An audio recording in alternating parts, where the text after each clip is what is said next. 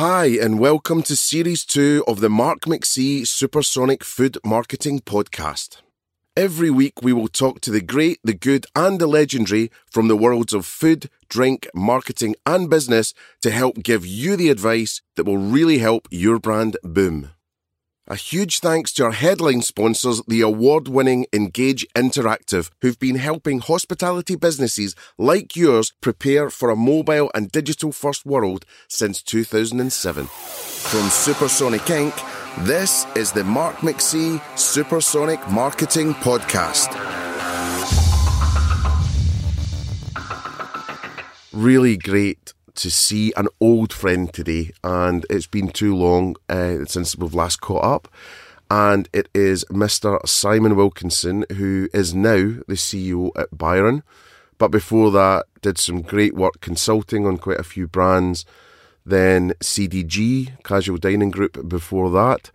And then, I guess most famously, La Tasca Turnaround and the successful sale we could have talked for an awful long time. Uh, just great stuff on what it means to be a leader, what it means to be a CEO, what it means to turn around a business, how you should hire, what you can do to, to stop the flow of cash, uh, you know, out of a business hemorrhaging. And he's had to do that multiple times. So I think he was blushing a little bit, but I really would see him as certainly one of the, the leading turnaround guys and turnaround kings in the industry. So doing another great job. Really excited to see what he and the team are going to do at Byron. But he's made, as far as we can see, you know, all the right surgical moves for something that could be really super successful. I really hope you enjoy the episode. He's fabulous to talk to, so knowledgeable, and also it's a no holds barred, no punches pulled, really honest account of his career, the market, and also where he's at right now. So it gives me the most better burger pleasure ever to introduce actually an old friend, um, Mr. Amazing Simon Wilkinson, CEO no less, of Byron. Good morning, Mark. Good pleasure, morning. Pleasure to be here. Yeah, well, it's a pleasure to get out of the rain. Pleasure to get out of the rain and the puddles. it's been horrible. and also, am I right in saying, is it Byron or is it Byron hamburgers? Is it Byron burgers? What What do you call it when you're out Uh, and about? we just call it Byron now. Uh-huh. Yeah. Cool. We've, Uh, we've dropped the proper hamburgers. you have? Yeah. Oh, that's interesting. Yeah. Because we do so much more than hamburgers. Yep. Um, you know, vegan is uh, 15% of our business. Mm-hmm. Um, we've got new menu items coming out, which we'll talk about later. So I think it was. Uh, we've adopted the uh, slogan proper food rather than proper hamburgers. Interesting. Do you know, I think I was on, oh, be like sort of Piccadilly kind of area. Yeah. And is that had a re? Um, I've just changed the signage on it. Th- that's what, yeah, I did notice actually. Yeah. So yeah, no, Last I did week notice. we just changed the signage as a trial, see what happened. Yeah, yeah. Well, it signal change and look different, so good. that that's good. Yeah, That's yeah. good. No, and I noticed it more than the plethora of other things that are around. So that's that's no, good. it's got two uh, neon orangish signs it never had before, and a new logo. Uh, so yeah, no, it looks good. New canopies. Great, great. Well, we will go into Byron, obviously, Absolutely. in, in, in a big way um, to talk about it because it's such a loved and revered brand. So, you know, we'll talk about the, the comeback and the comeback kids and, you know, just leading that better burger category again, which is really exciting and all the measures you've put in. But let's go back, um, not in, you know, when you were in shorts at school and all that stuff, but back a bit um, because it's been quite an amazing journey so far. Not that you're retiring yet, but you know, for you to then rise up to being, you know, senior and CEOs and all this of all these other wonderful brands. But where did it kind of start? I think when I was really young, uh, so when I did wear shorts to school, um, I was fortunate to stay in quite a few hotels, and um, I used to say, to my dad, "This is a great place to work." Mm-hmm. Uh, not quite realizing that staying in a hotel and working in a hotel were polar opposite. um, and then I suppose my first foray into industry, uh, my parents had a pub up in Lancashire, so I would I would uh, wash up Yeah. on a Sunday lunch without a without a uh, dishwasher uh, by hand in the sink, and then that graduated to glass collecting, um, front of house, and waiting on and bar the work, and that's how it all kicked off really. So Yeah. I'm uh, old enough to say I've been in it about 38 years now. Is it really? Yeah, Jeez. frightening. Looking well on it. Thank you. moisturizer, moisturizer. So, uh, you know, just flipping forward a, a bit, then, you know, you were from that side of the bar and, and, and in venue and all that stuff. What was then the path into sort of the more management positions and, and things like that? What happened Yeah, there? I um I went to uni and studied hotel catering and institutional management. It was called in those days. Um, and when I graduated, I applied to various sort of big corporates to be on their graduate management training program. Um, and I was fortunate enough to get selected by what was Trust House Forte in those Oh, days, yeah, which then morphed into Forte Hotels. And it was the first year they did a international management scheme, which sounded very exciting for a boy who'd never come out of Lancashire. Did that mean Milton Keynes? Uh, luckily not. so um, I got selected as one of the 10 UK students, and there was 15 from um, you know places like Lucerne and all these glamorous international students. And the 25 of us did a year-long course, uh, which uh, um, sort of was working in three different properties in every single department. So uh, I was fortunate to spend a bit of time in Portugal. Um, London, and then I came back to London, uh, finishing uh, not too far away at Brown's Hotel on Albemarle Street. Yeah. So I did everything from chambermaiding, uh, chefing, uh, waiting on, uh, reception, Yeah. personnel, as it was called in those days. Personnel. Yeah. HR was uh, not been invented. Not human remains yet. No, no, uh, etc. So it was a great ground. It, it was incredibly hard work, uh, a lot of hours, and then um, I got luckily got selected to go and work in their flagship, which is the Grosvenor House Hotel. Yeah. So I did five years there. Did you really? That must have been fascinating. Yeah. I think in those days, God, I'm sounding like my dad. Um, you know, at the age of 21, you're in charge of a hotel. The publicans were there last night, so you've got functions for 1,500 people in your ballroom. In those days, we used to get IRA bomb threats. Uh, Early hours of the morning, I'd be ch- checking out ladies of the night. You'd be doing night audit, and then you'd have to get changed at sort of you know 6:30 a.m. into your morning suit to greet people before you clocked off. So it was a full-on 12 hours. You know, seven days, seven nights on, three days off. It was it was a hard, hard slog for very little money. And just in terms of that, um, well, that brings you to hospitality as well, very little money. But, you know, in terms of the, the hotel itself and the brand and, and all that, was there something sort of drummed into you about the values and what you were representing and, and what it stood for and, and these types of things? Yeah, absolutely. There, there was an inordinate amount of training. Uh, we even had a training course on grooming and how you should present yourself and how you should look. And it was about driving standards. So those standards never leave you. you know, Yeah. uh, you know, I had a brand standard when I was on duty. An ashtray couldn't be dirty in the lobby for more than two minutes without it being changed. Right. um, and you just have to live and breathe those standards and you know you are you are the brand for that Mm-hmm. 12 hours you're you're the duty manager Yeah. That's amazing. Any gossip? Any stars you saw and Oh. fun stuff and or Yes. anything you can shoot. i'm trying to think what, what, there was an 80s pop band who had, a- he had a suite on new year's eve and i can see him he was called ben something and he used to wear a Was it Curiosity Killed the Cat? that's it Yeah, yeah, yeah. yeah and uh, we had to check him out for um actually we got he wouldn't answer the door and i broke in with security about four in the morning because the music was so loud Oh.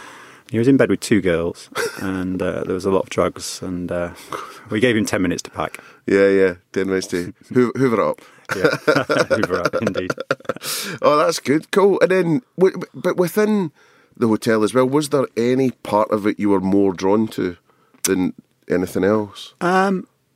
I suppose I in hotel world I stayed in terms of front of house and rooms, um, room management. Because then I graduated to run their apartments there. They had 144 apartments, which was like a separate hotel within a hotel. Um, but no, I loved it all. I, you know, I love working in the different restaurants and um, you know having a gossip with a uh, Caribbean uh, night chef about cricket. You know, I just Yeah. it. You just uh, you, you you like a sponge. You just take in as much as you can at that age. Yeah, yeah. Brilliant. And then what happened? I got a call actually from uh, uh, a lady headhunter who I saw the other day on the street, funny enough, so all those years later. And um, I went and got a job as a number two in the West Indies. So I ditched the uh, evening suit and morning suit for Bermuda shorts and uh, a polo shirt, and I went and worked out in the West Indies for three years. Wow. Yeah. That must have been incredible. Yeah, it's very different. You're going from a massive corporate environment to, uh, you know, being number two in a smallish hotel, boutique hotel, and you're importing all your food. You're trying to train people who've never really been to school. Mm-hmm. Um, you're doing everything. You're sourcing menu items. You're working with the head chef on the menu for the week. Um, so you're thinking your, on your feet rather yeah. than being dictated to by a, a, big corporate conglomerate. And was it just a slower pace of? It was life? a slower pace of life. Yeah, uh, you worked six days um, and you had one day off, mm. so you had a night off and then a day. Um, but you call it work. You know, it was most idyllic locations. You're dealing with people who are on holiday. It's yeah. of a certain um, demographic. You'd sit down and have dinner with you know over two weeks. If someone was staying two weeks, um, which people used to do in those days yeah. in one place. Um, you develop friendships, and you know they'd write you letters when they got home, and you know it was um, it was great. Brilliant. And then back to London from there.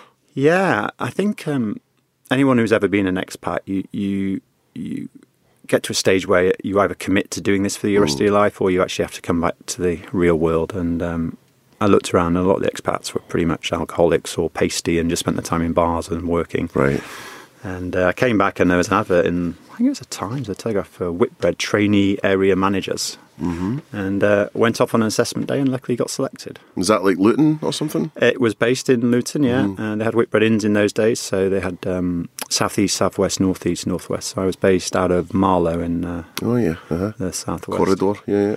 Yeah, so um, that was great, great time. I must admit, I think it was the second Wednesday I was back and it was absolutely pissing it down. and I was on my induction, and I was in a pretty rough pub in Essex, and they'd had a robbery, and I was thinking, what the hell am I doing here? Yeah. Uh, you know, I should have. Why have I let go of the beach in a five star hotel? Grabbing your can of low, crying, yeah, thinking, what am I doing? But no, Whitbread was, uh, you know, in those days uh, was a great place to learn and develop, yeah. and had a fantastic culture and um, real school of excellence. Right? Yeah, it was fantastic. And I worked for Ted Kennedy, who he was the MD at the time, who's uh-huh. uh, still around. Yeah, I became trainee manager and then area manager, and it was great. And then I just moved my way up. Really joined S&N, um, who just bought Greenhalghs. That's where I first worked with Steve Richards, and I worked in HR actually doing recruitment for them. And then you went to the dark side. Dark side, back into operations uh, around pubs in central London, which was a fantastic experience. Yeah. Uh, nice Did you work with Robin Rowland at S&N or no, then? No, I never worked with Robin there. Yeah. He might have been in a different part of the business, but he wasn't there when I was there. I think there was, and he maybe ended up international or something. Yeah, but yeah, could well yeah, have done.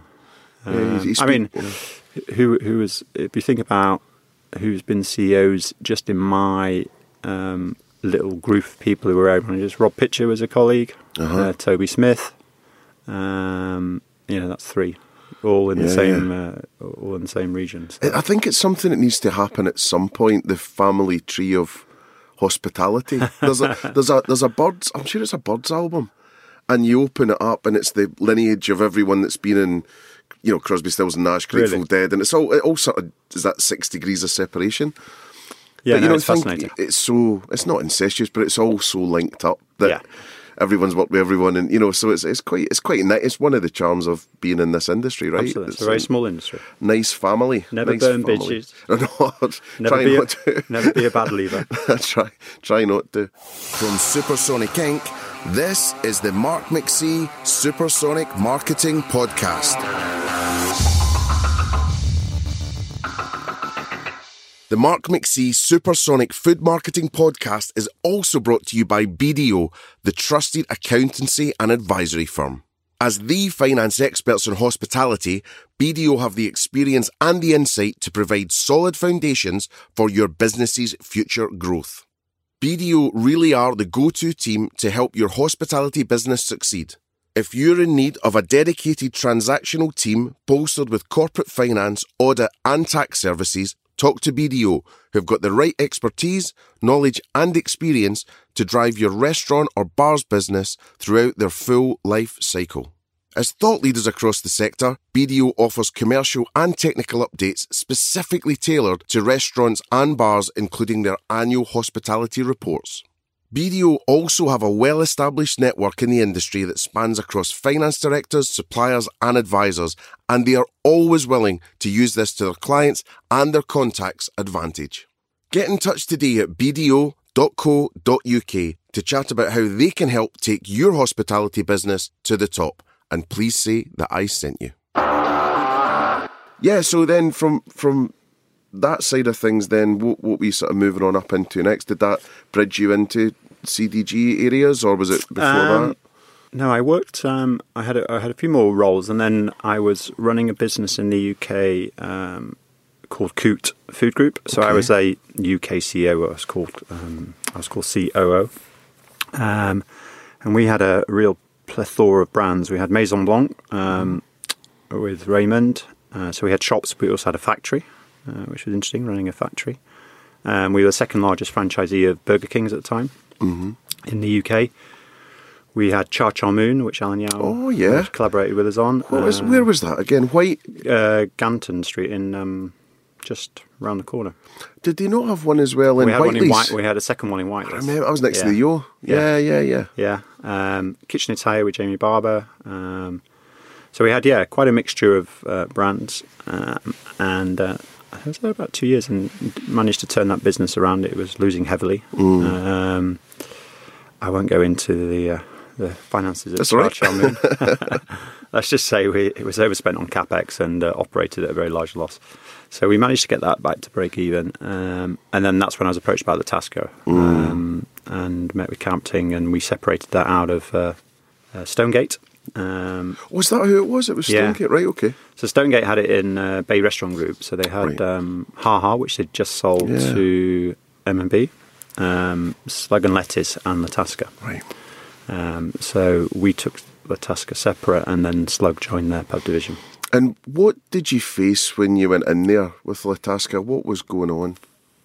Because you're kind of the turnaround yeah, king, it, it, right? It was. So- Um, it had been you know heavy decline for three years. They they put a lot of heavy discounts in to try and turn it around, Mm. but it had still declined and declined. So they had all you can eat for a tenner on a Wednesday and a Sunday. I think it was. They were fifty percent off, pretty much public facing all the time. Mm. Two for one. Um, the food was of a very poor, low quality. Mm. It's about eighty-five percent frozen in microwave. Um, they'd had a central kitchen up in Salford. Um, uh, the people were pretty disenfranchised. I got eighty-two complaint letters in my first week. Wow. Um, so it was pretty broken on most fronts, to be honest. Um, but the bank captain were very supportive, um, and we, we consciously took a lot of the heavy discounts out. But there was a lot of pain for Yeah. twelve months, um, and obviously we changed lots of the people, separated away from business. Um, worked with uh, a new exec chef, Anthony Bennett, who's now at Loungers, and we went to Spain and sourced food through suppliers, worked with Fresh Direct, and um, we managed to change you know most of the food to 85% fresh, uh, improve the quality of the product without putting the prices up because we source very well. yeah. Um, took out a couple of middlemen, and um, the final piece in jigsaw we had to do a CVA, Right. Okay. which um, Before it was known yeah, what that was, almost. we we did that purposely on the Tuesday after the bank holiday of the London Olympics, in the hope that nobody would turn up um, to oppose it. If we're being honest, uh, and the only person who didn't turn out was myself because I got sick. oh no. so I was in bed with stress. I got a stomach ulcer and all sorts. It was horrible. Christ. um, but we managed to pass that through. Uh, the team uh, did a good job in my absence, and um, from that day onwards, once we came out of the CVA, we just went in three three years of like-for-like growth. Yeah. Well, I, I really remember that, and you know, it was a bit. You were a bit of a gang, I think. You know, with, with everyone that you had, and we we spoke at that time as well about different things. Yeah. So you had, you know, some really good sort of chair people involved. You had yourself, you had James, um, you know, and, and and it just felt like a real wrecking crew that was It wa- just going to go in to sort it out. You know. We managed to really get a really good culture. Mm-hmm. Um, you know, the area managers. Once we changed them, they stayed with us all four years. You know, we didn't have any leavers. Um, we had a very small. We only had four people in the office. Mm-hmm. We we ran a very low cost model. Um, but we built a really good feeling. We knew all the GMs, we knew all the chefs, and it was a real. It, it created a sort of family business, and everyone was on the bus. Yeah. Uh, and you know, it's very special when you get that in a business. Well, it, it's just a marketer's dream as well. You know, if, if someone's saying, let's change this up or let's redefine it, or, you know, and it's very rare that you get those. Um, but looking back then, did you draw on anything from La Tasca's origins? Because I remember, was there not quite a purple patch when John Barnes was involved? Was that not kind of the When good it- times, it- right? Yeah, there was good times when James Huller and um, John was involved, Yeah. and uh, Mary. Um, Great and, book that as well. The, And then the there was a big, Judo, a yeah. big bidding war for it. Was there? So when Kaupthing bought it, I may, I may be a million out, but it was something in the region of 120, 123 million uh, outbid Tragus for it, um, with the uh, uh, Chetnik brothers, the Yep. who were back. Funny enough, he was on my flight to Miami last week. Is that right? Yeah. Um, Were you going out to with see his family? Beckham's game? No, no, no. I just had I was out for half term for five days, but I did. Lovely. I did recognise him up in upper class, and his kids were in premium. Really? Um, so yes, so you know, it had a very heyday, and then obviously it went went um, into Stonegate, which before that was called something else, which name escapes me. It came out of Whitbread, um, and I think you know, I think Ian Payne and Suzanne Osborne, you know, admit they they just never managed to get to grips with it. Um, and you know, very successful pub operators, and they knew the model for that, and they just couldn't quite get La Tasca to to work. Yeah. And clearly, when you've been through a heyday and the you know the originators have left, it sort of went on a bit of a downturn and downturn, and it sort of spiraled you know down. And that was a time when they paid for it that restaurants were all very sexy and Yeah. you got better multiples in EBITDA than pubs, and um, they converted a lot of failed hogsheads and Yates's Wine Lodge into La Tascas. Mm-hmm. So when I took it over, we had these cavernous spaces that were half empty most of the week, and that really was the ones we put through the CVA. Over rented, the pitch had changed. Yeah, And, and La Tasca felt like a warm, intimate, close brand. So to have it in that, as Yeah. you're saying, cavernous glass bog, whatever it is, it's like flies in the face a yeah, little two bit. floors, massive. You know, uh, you, can, you know, it was um, it just didn't work. Mm. Um, so luckily, we you know the CVA enabled us to clean up the estate. Yeah. and then we counting we generated some cash we could invest and we sort of you know, changed the logo and uh, freshened it up and we didn't have major capex so we basically did a program where we shut on sunday night uh, spent 25 grand painted the externals changed the logo did what we could inside and trained the team and reopened on a wednesday or a thursday. Yeah. and we did one a week. Hmm um, And how many was there, sorry? we had finished off with about 44 Okay. and we had 64 i think we put about 20 through the cva and then we had five sites out in the us which was performing really well as well Oh, that's cool. Are they still around? Are they still alive? No, they just closed the last one a couple of weeks ago. Uh, Javier, who runs the US, is always still sends me messages and Yeah, stuff. So um, yeah, and I think um, that model worked for us, Mm-hmm. and um, you know the food was good, and we managed. We did a lot of work on a with a sales team. We brought in an in-house sales team, so we were you know sangria making parties at hen Yeah. parties. We Christmas we had four years of Christmas growth, a lot of pre-book business, and Yeah. um, yeah, we, it was a good ride. Well, there was a couple of great things I, I saw you do as well. I think we actually went out to them together. But you had like the little bar on St James or James Street. Oh. James- downstairs, yeah, we had- just it felt like its own little thing. Was quite cool. And then did you not open a bar in its own right? Was it Brighton you were looking at or something? We opened a, B- a Biota in uh, Brighton. Yeah. yeah. Um, and we had the other another brand called Lavina as well. Uh-huh. So we did a few quick ones. The Leaden Hall, which was a Tragus Spanish brand name for escapes me. We bought that off them, and then we created the only um, our wine list was just Riojas. So we created a little Rioja bar upstairs at James Street. We put downstairs a wine and hamon bar. Yeah, that was fun. Um, and it was just trying things. And we actually created bars within the restaurant. So we had sangria bars, we had a gin bar, um, and it was just sweating the asset and you know trying to get that vertical business in as much as the sit down and eat business. Yeah, and I think also it was the first time the one in Covent Garden. Um, I think it was the first time I'd seen like you either had some sort of gin still thing going on, or you had tank beer, or you had both. Um, we, we we put in tanks which everyone thought had our sangria in it. Right, Yeah, but they, okay. they were fake. Yeah, but a theatre, but it did But make it you stop and look. Yeah, yeah, you know, I thought that was really cool. Yeah. So just going through that, then, I mean, in terms of like KPIs and stuff, for you to know your job was done. What what were the turnaround sort of KPIs really to, to I get think it I think it was all about um, getting the business back into sales growth without putting in heavy discounts. Yeah. Um, and then, we, as I say, we managed to maintain, uh, improve the quality of the food, but maintain the GP without putting the price up. So we didn't put our price up in three years, I think. And you know, we, we once you get those metrics and you start getting the top line, our, you know, our profit growth was quite substantial. Yeah. Um, and we were lucky. We managed to sell the business CDG in August 15, and I think we were the last deal that got through because Yo Sushi probably fell through about four, six weeks later. Um, Ed's Diner fell through a couple of months later, um, which I'd been asked to go and uh, run on the other side actually. Great.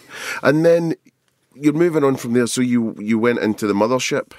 Yeah, For it a bit. CDG bought, as I say, bought us. I had um, a couple of offers. One was the Eds, which I didn't take, and then there was a chance to work in private equity, which is a funny story in that uh, it was a job Rowland was taking, um, but then the Yo Sushi deal fell through. Right. So I was offered the Trispan role. Oh, okay. Um, so I met with Steve and Martin, the chairman at CDG, and said, "Look, I, I want to leave in January." And they said, "Look, we'd like you to stay," and made an offer to me, and I sort of mulled it over Christmas, and then um, decided to stay actually, and I turned down the Trispan role, and quite a few of my team stayed in when they were um, they were converting a lot of the sites into other brands, Yeah. and I, I just I felt bad walking away, I suppose. yeah.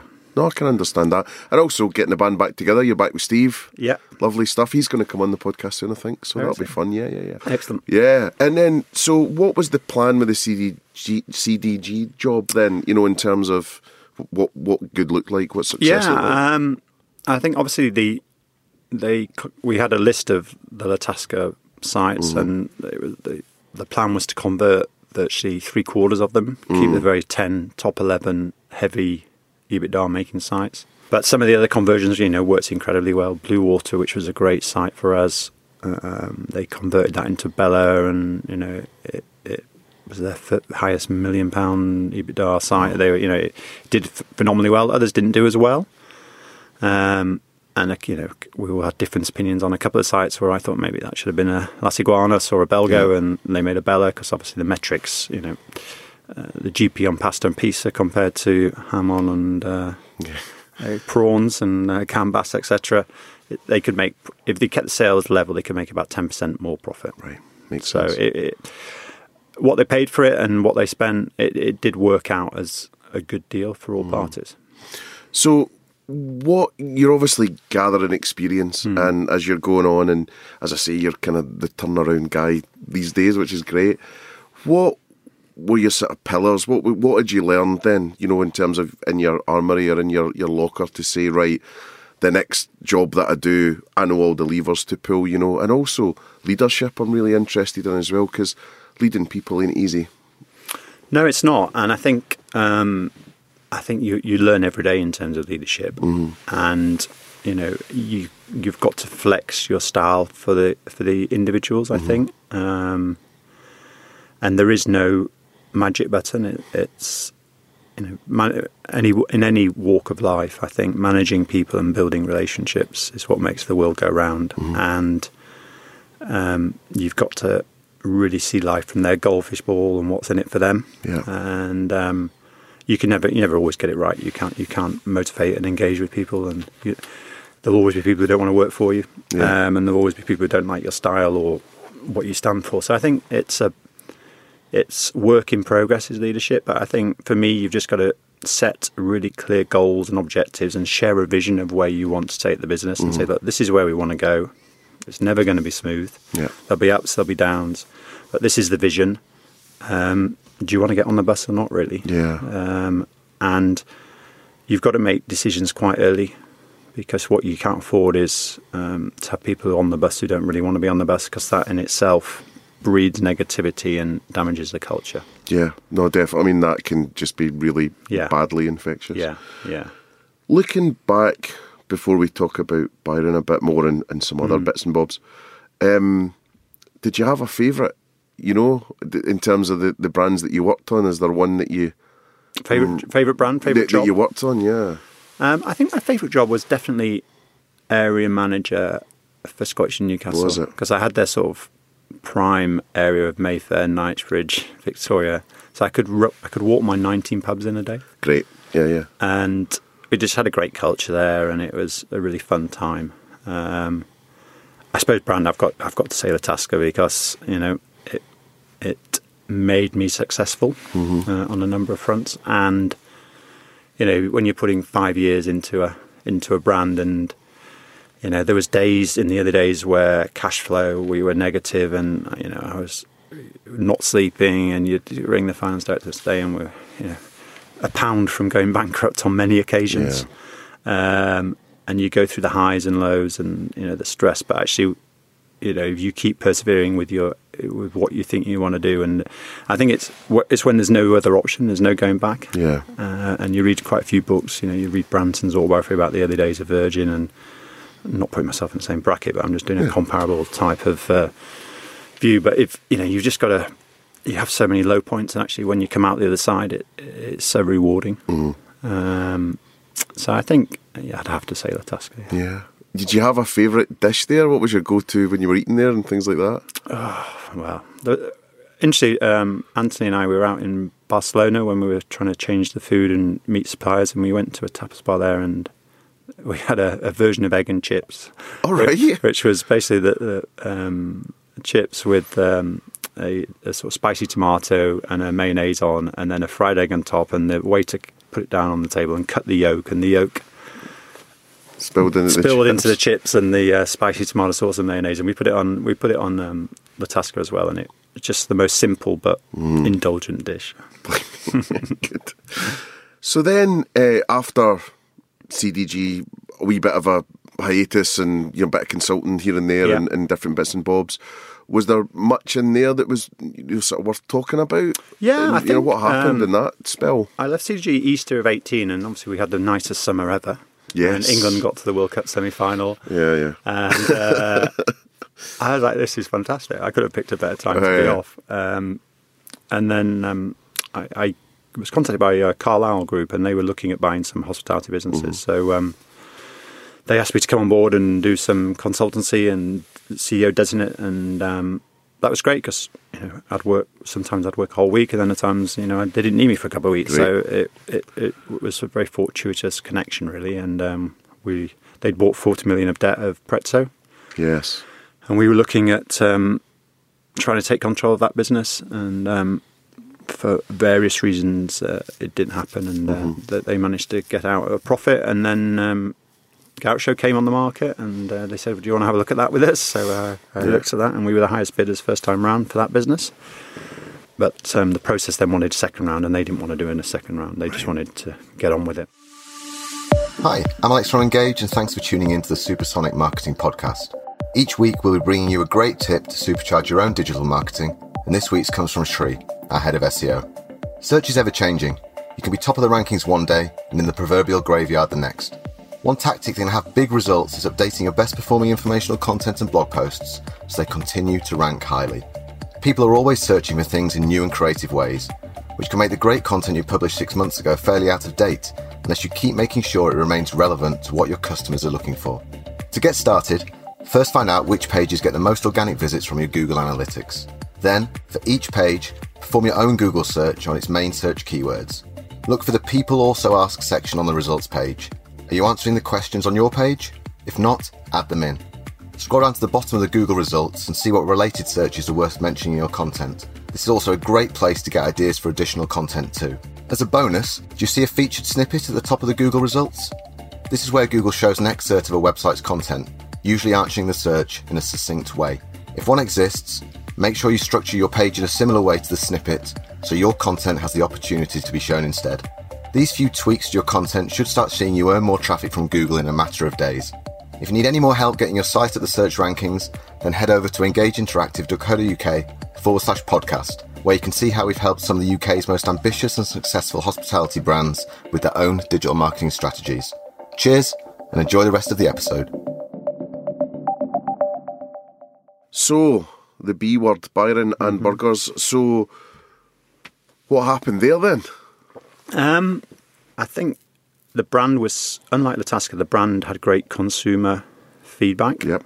and that was a massive part of our work at La Tasca. Trying to change the PR and the perception of the brand took a long time. Mm-hmm. Not saying we ever fully got there. Mm. Um, so I thought, well, that's a big tick if you've got that going in, in, in your in your favour. You know, everyone you spoke to does. You know, Byron does a great milkshake. Maybe lost its way a bit, but still a great burger, and the feedback was very positive. Um, I wanted a challenge. I really loved doing the non-exec and the consultancy, but I just thought, you know, I'd probably want to do another CEO job. Um, and as I say, I got on well with the owner, so it sort of ticked the three boxes really. Um, and that persuaded me to come on board. Yeah. And what did you find when you got there? So, how many sites? What was the kind of temperature of the room? You know, what what was all going on when you got there? Yeah, where to start? Um, I found obviously I found a business that had not had a CEO for six months, which is never healthy, because then people are stepping up, or uh, you, you get in a sort of um, Lord of the Flies. yeah, very much so actually. And then uh, management by committee, and uh, I just observed a lot of meetings for meeting's sake. So everyone was always in a meeting, and Yeah, yeah. and um, so culturally, they'd obviously had a lot of change of leadership, and there was a lot of people who'd been there a long time. They had invested 10 million into the business, which was Mm-hmm. which was you know attractive to me because it meant we could um, refurbish the brand. And what I didn't know was what a lot of that had been burnt up already within a few months. Okay. Um, On just cash flow. right. okay. Um, year one, I always said to the team, is about putting a, a sustainable platform in place to put the brand back on a firm footing. Whether we'll manage to do that, we'll see. But you know, that's the aim. yeah. Um, and you know, there was a lot of consultants in the business, which sometimes happens when you a CEO. You know, I don't want to say anything about consultants because they're very. Uh, Hey, I'm as down on them as anyone else. but um, I've been a consultant myself, and I probably will be again. So um, I'm not dishing consultants, but you know there was a lot of cost and spend. So you know I've taken about two million out of central overhead Great. without sweating an asset really, um, and you know a lot of money being spent on things that were just not the right thing to do. So it's it, I've had to rein it all back in, and I've actually said to the, the whole company just after Christmas that I've probably stopped things that were really good. Mm. That were rewarding. So let me know what I've stopped that you'd like to bring back in. Yeah. Because you have a tendency to, you've got to go to a certain direction to get Yeah. your message across, haven't you? Yeah, I mean, I think you have to hit the reset button Yeah. at some point. I had it yesterday. I was going through budgets with a client and I looked at the marketing plan, and the marketing plan felt like marketing for marketing's sake. Correct. That's what I saw. Yeah. But then you look at the objectives of what they want to do, and none of that is actually addressing what they actually want to do. And it's like, that's not going to happen by luck, you know? So there's something liberating about just chucking everything away and sort of building the budget back up again. You know, Yeah. that's quite exciting, I think. Yeah, no, very true. And I think there were some really passionate people, there, Mm. and there still are some really passionate people. And I think what you know, I, I probably wasn't particularly popular at first, but you've got to make tough decisions. I'm not in there to make friends. Mm-hmm. I, I'm actually, as I said to him, I'm here to save your job because unless there's that, unless there's incredibly swift, fast, decisive action, Yeah. this business won't exist. And then a few weeks after Jamie's went under, we sort of everyone sort of thought, actually, maybe we're not invincible. Yeah, yeah, set up a little bit. Yeah. So, what, in terms of culture, then, you know, what did you look to? Because you've done brand work, Mm-hmm. you've done extensive food work, um, et cetera, et. So, what was the first move on the chessboard? I think uh, the first move is always to get your people set because unless you've got the right people, um, you can't do anything. Mm-hmm. Um, so if we look at the people, obviously Sophie in terms of the food, so we've done a lot of work on the food with the vegan patties, with the new bread, Mm-hmm. new fries, skin on fries, new seasoning, some exciting dishes coming on in two or three weeks' time. So a lot of work on the food. just, just staying on Sophie for a bit, though. I mean, that was a Messi Ronaldo signing.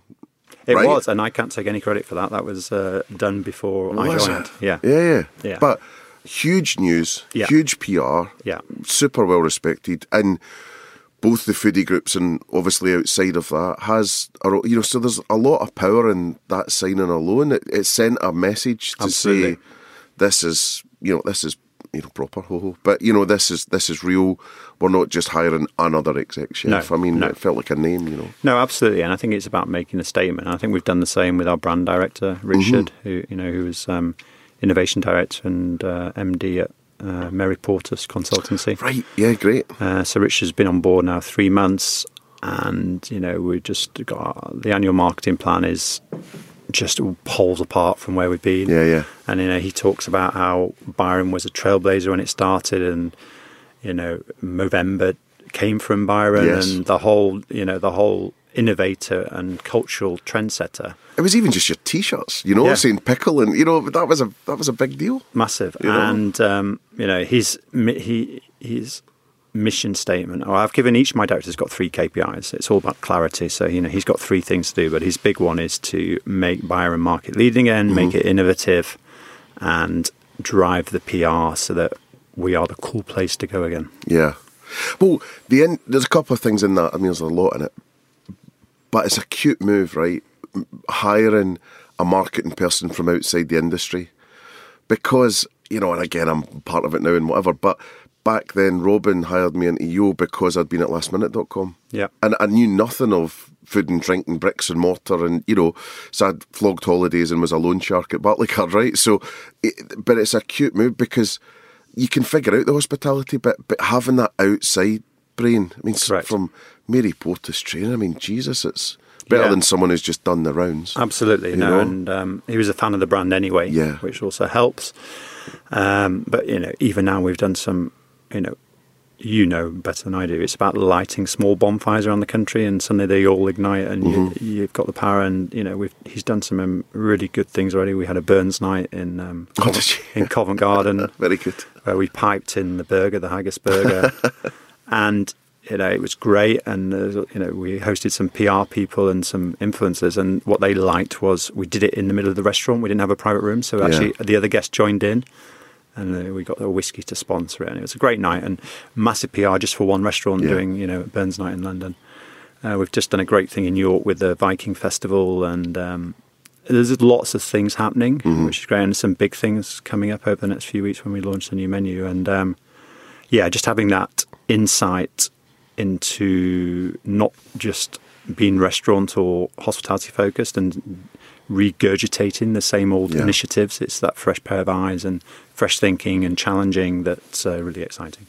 And what did you do to get to the heart of the brand again? so was there brand DNA work? Was there an agency involved? Was it you know how did you uncover all that again? Yeah, you, you I've talked about consultants earlier, Mm. but there's the, over the last couple of years, there's been a lot of money spent on the brand work, and it's just sat on our on a hard drive. Yeah. So actually, Richard came in, read through the whole lot, and um, our investors are heavily invested in the retail and fashion world, so they have uh, uh, big interest in brand. Um, so they'd done a lot of work in the new look, new design before I came on board. Um, I fine tweet the values with the team, so everyone bought into it. Can you see what they are? Um, probably I'll wait on that one. If That's that's, okay. If Yeah, that's okay, because we're we're. We I can mean- always put it in the show notes. It's, this yeah, isn't going out no, for I months, think, so you know, yeah. we, we've got three to six values in terms of the new brand proposition. Um, I can share one which is about you know bringing everyone together around the table. Yeah. all hail table because that you know doesn't matter if you're a vegan, doesn't matter if you're a meat eater. Yeah. Actually, in the day of delivery, we just want people to get round and have fun, Yeah. social interaction around a table. and the logo reflects that, right? Yes, so the logo is, if you didn't work it out, is the letters of Byron seating around a table with a gap so that people can join. So at Christmas, we can maybe on the, have an interactive Christmas tree coming to join at the table, or a cracker Yeah. coming in, or whatever. Gives you license. Who did that again? Uh, it was with a design agency called CK. Um, who Was it do CK? A, yeah, Yeah, do a lot of um, retail stuff. So Yeah. that brand had already been decided. Obviously, I saw it before I joined. Yeah. Um, but Richard sort of come in and tweeted a bit, and you know, as I said, I've just been presenting at every area meeting. I said, "Well, you know, there's some great things from the past that have been lost that we want to. We don't want to reinvent the wheel because this was a very successful brand. It Yeah. got sold for 125 million. You know, it was doing something right. Um, you know, they've got beer belonging, and Byron was quite a, a big thing at the time. And actually, that's great. Beer, burger, belonging. Yeah. You know, let's not throw away some of the great stuff that's happened in the past. Um, so, yeah, there's a lot of work gone into the brand, um, and now, you know, it's now interfacing that into everything we do. So, um, I segmented the estate; it'd never been segmented before. So, our recruitment. So, Richard and our new HR team. You know, if we've got some neighbourhood restaurants, that takes a different GM skill set to running central London. So you want someone who knows people by name, etc. And actually, are we recruiting that? How are we living the values there? So we're, there's a big piece of work going on uh, in our recruitment intermingles with our marketing and in our operations and Yeah. getting all that in sync. That's and then you know just thinking about you know digital and, and online. You know the the little sort of viral video that you did went quite far. I mean, certainly in the trade, if not beyond. But Yeah. everyone was sort of talking about it. You know when Which that came that? Early doors when, when you launched the logo, Oh, you had a little wee short, Yeah. and, and it said "All hail the Table. table." Yeah, Yeah. So it, said- it said all that, but th- you know that really stood out as as a mark. Like you know, we're changing. Do you know the one thing that everyone says about Byron, if you ever mention it, was the playing cards. Yeah. you know, the collect the set, and you know, and that is massive. a great example of they the somebody who works on brand for the investors took it out, and I said, no, no, people love this, so we've put it back in. it doesn't have an ROI. It Yeah. doesn't have a, you know, it's just a thing. And you know, we have people. You know? There's a gentleman up in the northwest who has a Byron tattoo. Actually, had a Byron fan at his wedding, and he has every single playing card. Wow. Yeah, So- I mean, I, it was it was it was such a such a big deal Yeah. that, and it is just getting people to reappraise, you know, and come back, you Yeah. know, um, and keep coming back. So I was just thinking as well about, um, you know, talent and, and, and all that stuff. So in terms of you having, you know, the Plan B events for the future, female leaders, hiring centennials and millennials and all that lovely stuff. Um, what's on the plans for you? Because I guess you're firmly a millennial brand at heart um, Yeah. in a lot of ways, or people that want to be a millennial, um, and then obviously the younger set coming And through. Generation Z. Yeah, yeah, yeah. Centennials. Yep. So, sorry, what was the question? I just it, well, a lot of it just about hiring, being an amazing employer, how you, I guess, attract, recruit, and retain yeah. the best people out there. I think, so um, fierce. One of the things we've had to do is change our HR team for various Mm-hmm. reasons. Um, so the new team really only started in December, um, but they've they've gone away and you know they've we've come back with this a sort of strategy which, at the end of the day, you can talk about the company and the culture, but it, it's what's in it for me. Mm. No matter who you are in a company, what is in it for me. So we've developed um, a very simple model, which is um, you know select me, choose me, sorry, choose me, grow me, reward me, and listen to me. And we're building an HR strategy around that. And there's lots of quite exciting things in that without giving away too many secrets Yeah, yeah. that we're working on. Um, and that's just getting launched as we speak now. And everyone is fighting the same war on trying to attract people. So if we can do it internally, fantastic. Yeah. Um, we do have a um, um, a philosophy: we don't recruit head chefs. Oh, So we only promote head chefs internally wow. because they're then they're already part of the brand and the business. So we Yeah. don't go external to head chefs. And uh, you know, I remember going back a couple of years at CDG. You know, there was a price war going on, and Wagamama's would pay your head chef ten grand more for him to leave you, and you know, Yeah. you, then they'd come back, and it was just like getting crazy out there. Um, so we, you know, we don't recruit head chefs externally. We develop Yeah. our own, and I think that's an important step, really. Yeah. So yeah, the, the you know the HR culture is ever evolving. We're trying to do things differently, better to attract people. Um, but I think it all comes down to culture, doesn't it? You know, you, we've touched on a few brands uh, during our chat or before we came on air, and um, you know you could see it where certain brands suddenly a lot of their GMs were contacting us. Okay. Maybe that might be the leadership style. It Yeah, might yeah. be what's going on in there, but it goes in swings and roundabouts. And I think um, we have got to get our brand and our culture and what we stand for out in the business, and um, that takes a bit of time. Yeah. No, I, I, it certainly will. But yeah, I mean, you're doing all the right things Hopefully, for sure. hopefully. From Supersonic Inc., this is the Mark McC Supersonic Marketing Podcast. Today's podcast is also brought to you by Fourth. Fourth is the leading hospitality workforce, inventory, and analytics provider. Fourth effectively manages your employee's journey using its integrated workforce management system. Fourth also improves your organizational efficiency by streamlining and managing all of your purchasing and inventory. And Fourth Analytics gives you instant insight to make better business decisions all from your phone, tablet, or your computer. Transform your hospitality business today. Go to fourth.com now. And then what about um, you know female leaders of the industry? You know, trying to obviously support that. You know, rewarding star performers at each site. There's a Plan B stuff going on with, with Holly and Anne and all that. So you know. I think you know we've on my leadership team is forty percent female, um, and it certainly covers the demographics uh, between the five of us. So I have a very young FD; she's in her twenties. Um, obviously, I've got Sophie. Um, I then got Dave Pepper, who's running operations, who's uh, north of uh, 55, um, Yep. and myself, and then obviously Richard, who's joined from um, Mary Portas, Yep. and uh, he has a husband, and you know, so I'm hoping I've got quite a lot of the An eclectic demographics, mix, yeah. eclectic mix, which is really important, and we all challenge each other. Uh, Plan B, yeah, I've been involved with um, Holly and Anne. It's a fantastic Yeah. program. Um, I've got two uh, people I'm mentoring at the moment, Great. which is great, um, both with different needs and challenges. Um, and it's just nice to give something back, I think, really, Yeah. um, and help people. And actually, the one thing I don't know if you're familiar with what happens at a Plan B event or not. It's a bit like speed dating. No, eh, oh, uh, do you know? I do know. I, I've got a couple of people who were mentees, Yeah. and they were telling me about it. So Yeah. briefly, yeah, hmm So it's a bit like speed dating, and then you select who you'd like to be mentor yeah. with, etc. But I think the one thing that struck me was that the, you know all bar one, bar none were all very talented ladies, but ninety percent of them lack confidence, yeah, and um, that is.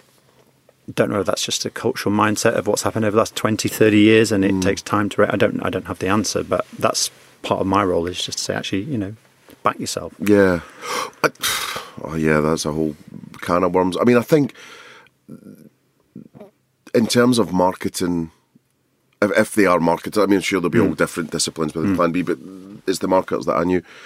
You know, it's also a lack of confidence in your own discipline as well because you know yourself you know a lot of these businesses are pretty much ops led Yeah. and you're a promotions jockey rather than a true marketer. Yeah. um, so then you're just beaten down like a whipped horse or dog you know?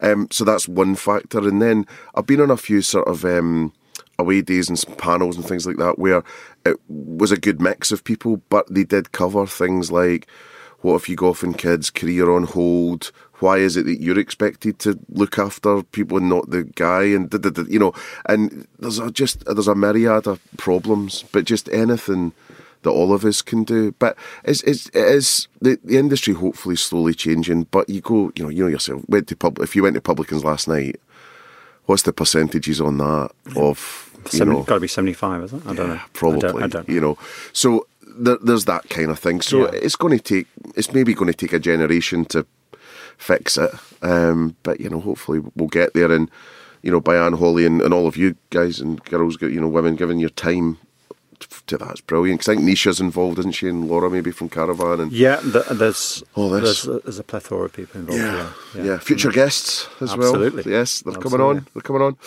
Um, and then what about sort of uh, the, the the menu innovation side of things? You know, so again, super famous for that. Yeah. You know, in terms of like was it B-Rex?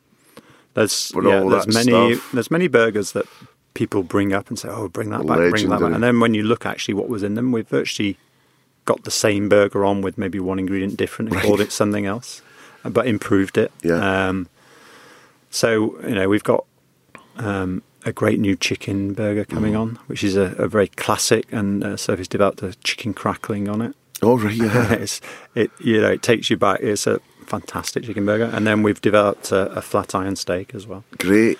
That sounds good. Which Oh, so, is- so I guess the proper food's liberating you to yeah, widen we'll the always be famous for burgers, but Yeah. it's just about tweaking it and just Yeah. you know having something else um, with the salads. You know, there's a really good grain salad on there. The flat steak is a really good quality. It's you know oh, we only serve it So pink. Flat iron steak on its own or in a or it- just no, no, it's flat iron steak on a Yeah. plate. It's uh, umami butter, which is a six cents Yeah. uh, on top of it. Great. Um, it's served with skin on fries, only served pink, and it comes with a new corn and feta salad. Great. Um, Just when you're saying about the chicken crackling, there's um, oh, is it Bone Daddies? there is a bone Dennis. I think they call it cock scratchings or something like that. It's like sounds like a, some kind of ailment anyway. You know, he says don't call it that. You know, I think you're you're saying the right thing. With, with the, uh, with the PR history of Byron, we, used to have to be careful. we actually did um, a Valentine's promotion about threesomes, just saying that actually if you book for a table of three or more, um, we'll buy your drink. Well, I really like. Um, I mean, just the it was the B-Rex, wasn't it? Yes. The market, like some of the early, just the posters, like were iconic. Yeah. I mean that B movie sort of, you know, Transformers kind of thing was just like so lodged in your memory of that was a home run. Yeah. You know. So yeah, just it's uh, yeah. no, Richard's got some good things, you know, going. His first campaign, we, he had me at Illumi, is just uh, oh, I seen that. Yeah, been yeah. in. February and uh, March. We're just developing our Byron Club and um, the rewards around that. And then he's got some great stuff coming uh, for the new menu where we're not only uh, highlighting dishes on there, but also the people behind the dishes, Great. and about bringing the people to the forefront of the marketing as well. Yeah, yeah. And then, you know, what they're talking about now is you need like 80 to 100 posts a day on social to stand out. So it's all that fodder. You know, you want uh, all of that good yeah. stuff, stories Yeah, and yeah, behind the scenes and, and all the rest of it. And then, you know, just thinking about, um, you know, the, the, the last few things then, what's the next steps for Byron? You know, what's going to happen sort of going forward? I think um, you know we have to be realistic. We're in a turnaround situation. We've got a, a very underinvested estate. So if you get, look historically, when Hutton Collins bought the business, they ploughed all their cash into expansion. Um, and then we just refurbished one site, and that was 12 years old. You know, without refurbishment, uh, we're just doing Oxford at the moment, which um, is a bit newer. But again, you know, it, it- we've got a tired estate. We've got a highly competitive market. Uh, and burger is the best-selling item on virtually every casual dining brand's menu. Yeah, Um, we've got coronavirus that's just hit. yeah, So, you know, being realistic, we just want to get, as I said at the start, my ambition in year one is just to build a platform that we can then build the business stability, yeah. But, you know, we're doing an enormous amount of good things and it's lighting little bonfires. And my experience tells me it takes between 12 and 18 months before you hit that sales line traction because, you know, if a customer comes, what, once, twice a year, they haven't been yet where it's better. Yeah, yeah, yeah. Um, and it just takes that amount of time to get a business turned around. But, you know, we're in a good place. The plan is on track. This obviously coronavirus has hit us off course. Well, at least, thankfully, your food is deliverable. Yes. Um, there's many restaurants that obviously Yep. aren't, so that might help in some ways. And if Deliveroo start, you know, reducing their fees, Yeah. that'd be nice. well, we just got a new contract with Deliveroo. We got a very good relationship. Good. wha- one of the earlier appointments last year was to bring in a head of online and digital, which Brilliant. the business never had. Uh, and she's doing a great job. So we've had three record weeks on Deliveroo. Um, but that could be to do with our eating being down as well. yeah, Um, yeah, So, you know, we, I think, you know, as a, in answering your question, it's exciting plans, trying to really, you know, turn the business around, but we'd like something to go for us. Um, uh, you know, when I joined, I wasn't aware of, you know, the tragedy we had with the death, and Yeah. obviously we had all that to contend with. you've had a few blows. Um, during the course of the autumn, and you, you just never know. You can't measure what effect that has on the business. Yeah, Um, and as I say, we've um, it's been uh, one thing after another we've unearthed as you go along when you change people of what's you know culturally been happening and what hasn't been happening or what you think's been happening. And um, so I think we've weathered a, a pretty intense nine months. Yeah. And uh, we were only saying a few weeks ago, it seems like we're coming out of it and getting green shoots, and then um, coronavirus has hit us. So. Uh, I'm looking forward to H2. getting over this, still having a, a business, uh, you know, to operate, and uh, a bit of s- summer weather and feel good factor in the UK would be nice. that would be lovely. Yeah. Um, so, last couple of questions I was just going to ask you, and then I'll let you get off into the rain. Um, so, we do a little section called Mark Out of 10, Yeah. um, where we just ask a couple of questions about your likes. Best city to eat in? Got to be London. Yeah. Um, I'm fortunate; I've travelled a lot of places in the world, and um, I think London has everything. Yeah. You know, I think um, you, there isn't another city in the world where, whether it's a Monday night or a Saturday night, you can do whatever you want at whatever time. Mm-hmm. And you know, I think it is the culinary capital of the world now. I mean, you know, New York's great, and various European cities are great. I love, you know, the northern part of Spain and San Sebastian and places Yeah. like that. But I think London has to be the best city in the world. Yeah. No, and I'm a northerner, and I still think London's the best city in the world. that's saying something. Yeah. Best restaurant?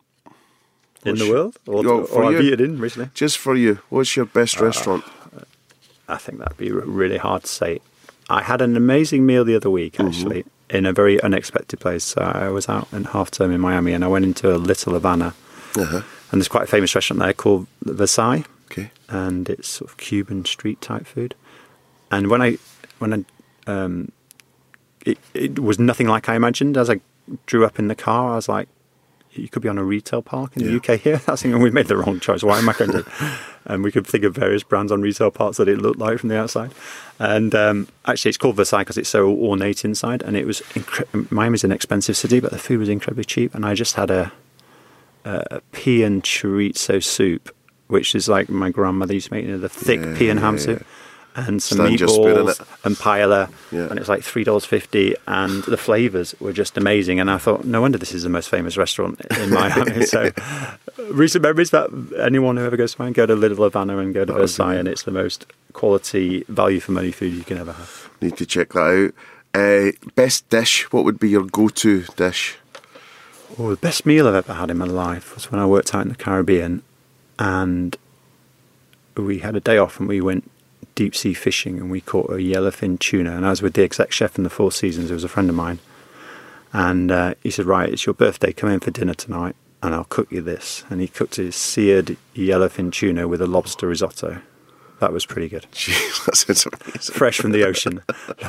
I probably I could probably have the same dish 500 times. It never tastes the same. It was just Yeah, in that moment. it It, happened to be my birthday. It was uh, it was um, a beautiful day, and you sat in the Four Seasons in uh, in Nevis in the West Indies having the most amazing meal. Sounds amazing. Um, and then drink. What's your go-to? Oh, Well, if I'm in the north, I'll drink real ale. Would you? Any particular brand? Uh, historically, it was always Boddington's. When, Right. Uh, that I cross the border and have a decent pint of Tetley's now and again, Uh-huh. or Timothy Taylor. But if I'm in London, um, I'm a sucker for a vodka martini. Uh huh. Just was it one's one's not enough, two's too many, or whatever they say. Yeah, I, I, I never get that right. is it four? or Is it five? Before I start slurring. Is there somewhere that you prefer? Like, uh, does the best one? uh, Brown's Hotel does a pretty good one, but Uh-huh. about twenty five quid a go, so you can't have too many. Not too many. Yeah, yeah. that will slow you down. Yeah. You- Um, so the very last thing was actually to finish off was was was just talking about you know some tips for people who are looking to go in the career direction that you Yeah. have. Um, what should they do? What's the right steps? You know, what, how can they best prep themselves to I be a think CEO? um, I think um, it's a fantastic industry, and I've done some. Gone back to my old uni and done some talks and lectures, and you know, you're looking at sixteen year olds who don't know what to do with their life. Yeah. And I say there's not many industries in the world where you can go anywhere in the world. Mm. You can travel. You've got such diversity.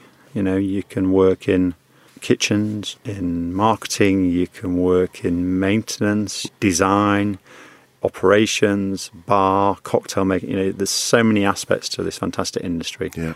And do you know what? It's littered with people who have worked their way up. Qualifications mean nothing in our industry. It's about people skills, it's about hard work, it's about being humble, it's about, you know, being in it to 100% and loving it. Um, and you can't get that in any other industry. It's fast paced and it's exciting. So I think for anyone, it's if you've got a passion for it, stick at it. And this stereotype of it's what people do when they fail their A levels because Yeah. is is just bullshit, really. Yeah. And it's a fantastic industry with great people. Nice. So it's been a real pleasure. It's been so Uh, good to see you. It's yeah, been too likewise. long. Thank you very much. Thanks for sharing your story, and I wish you well, and I'll watch with interest. So Thanks, Mark. Good luck. Appreciate it. Thank you. So there you go. I hope you enjoyed that episode. Thank you so much to our headline partners, Engage Interactive from Leeds.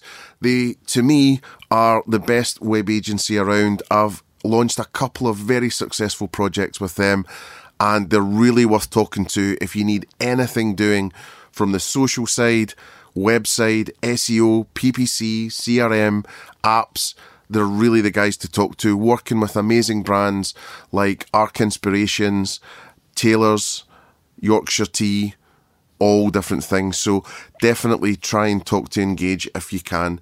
Huge thanks also to our premium partner BDO, who've supported us all the way since Series 1. If you've got any accounting queries, mergers and acquisitions advice, growth of your business advice, do give them a call.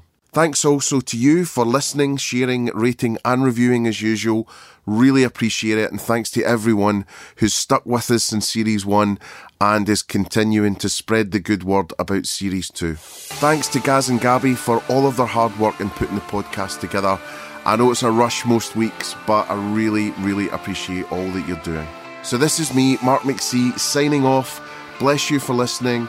Thank you for taking the time to check me out and check out the podcast.